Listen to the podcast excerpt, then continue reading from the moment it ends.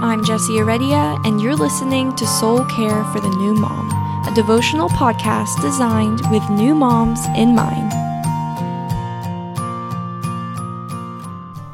In the first few months after my daughter's birth, I experienced anger like never before. I had not heard of postpartum rage until that point, but once I started doing some research into it, I was certain that was what I was experiencing. It was scary, and especially hard on my husband, who watched me yell and hit and throw things out of anger over something as simple as too much time passing since I last held the baby, or him telling me something I didn't want to hear. Even now, I still have similar episodes of rage where I just lose control and become this scary, angry person. I share all this because I know what it's like to not feel like yourself. I know how overwhelming it can be to have these hormones coursing through your body and to have to adjust to this new lifestyle revolving around the baby. I know how it can affect your marriage to the point where you wonder if it'll even keep working, and how easy it is to reminisce on the days when you were more stable, less sleep deprived, and in control. You start to ask yourself, Will I ever feel normal and be in that place again? I don't know how long it'll take to adjust for you or me. I'm definitely still working on it. I have good days and bad days. But what I've come to learn is that even when I don't feel like myself, God knows who I am, and He is able to remind me and keep me grounded in the truth.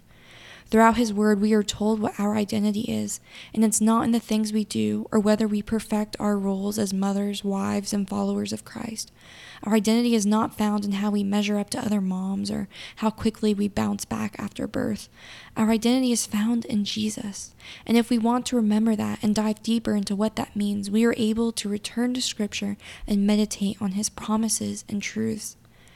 A book in the Bible I often return to during times of doubt about my identity or God's love for me is Ephesians. As I read Ephesians chapter 1 verse 3 through 12 aloud, I want you to imagine that these words are being spoken over you by Jesus himself. Let him remind you of who you are. Praise be to the God and Father of our Lord Jesus Christ, who has blessed us in the heavenly realms with every spiritual blessing in Christ. For he chose us in him before the creation of the world to be holy and blameless in his sight. In love, he predestined us for adoption to sonship through Jesus Christ, in accordance with his pleasure and will, to the praise of his glorious grace, which he has freely given us in the one he loves. In him we have redemption through his blood, the forgiveness of sins, in accordance with the riches of God's grace that he lavished on us. With all wisdom and understanding, he made known to us the mystery of his will according to his good pleasure, which he purposed in Christ, to be put into effect when the times reach their fulfillment, to bring unity to all things in heaven and on earth under Christ. In him we were also chosen, having been predestined according to the plan of him who works out everything in conformity with the purpose of his will, in order that we, who were the first to put our hope in Christ, might be for the praise of his glory. Did you catch all of that?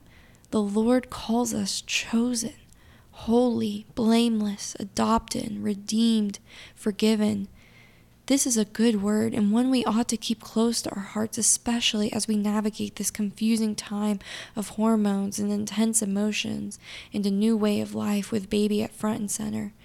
Ladies, I am definitely right there with you, trying to find myself again and needing the Lord's truth as a reminder every single day. I praise God for his faithfulness to us new moms and for the identity and we have in Christ Jesus. Let's pray. Jesus, you amaze me. The way you see me, the way you rescued me, the way you adore me and call me things I have a hard time believing about myself. God, you wanted me. You chose me because you delight in me and you have a plan for me. You say I'm holy and blameless even as I make mistakes every single day. Your love is amazing. And Lord, I need help grasping how long and high and wide this love is because there are some days when I don't know who I am or what I'm doing. And I need that love to tether me to the truth. I need you. I need you to remind me of who I am, to remind me of the freedom and victory you have won for me, to help me walk in your ways and lean into your spirit when I'm confused and feel out of control. Thank you. I love you. In Jesus' name I pray.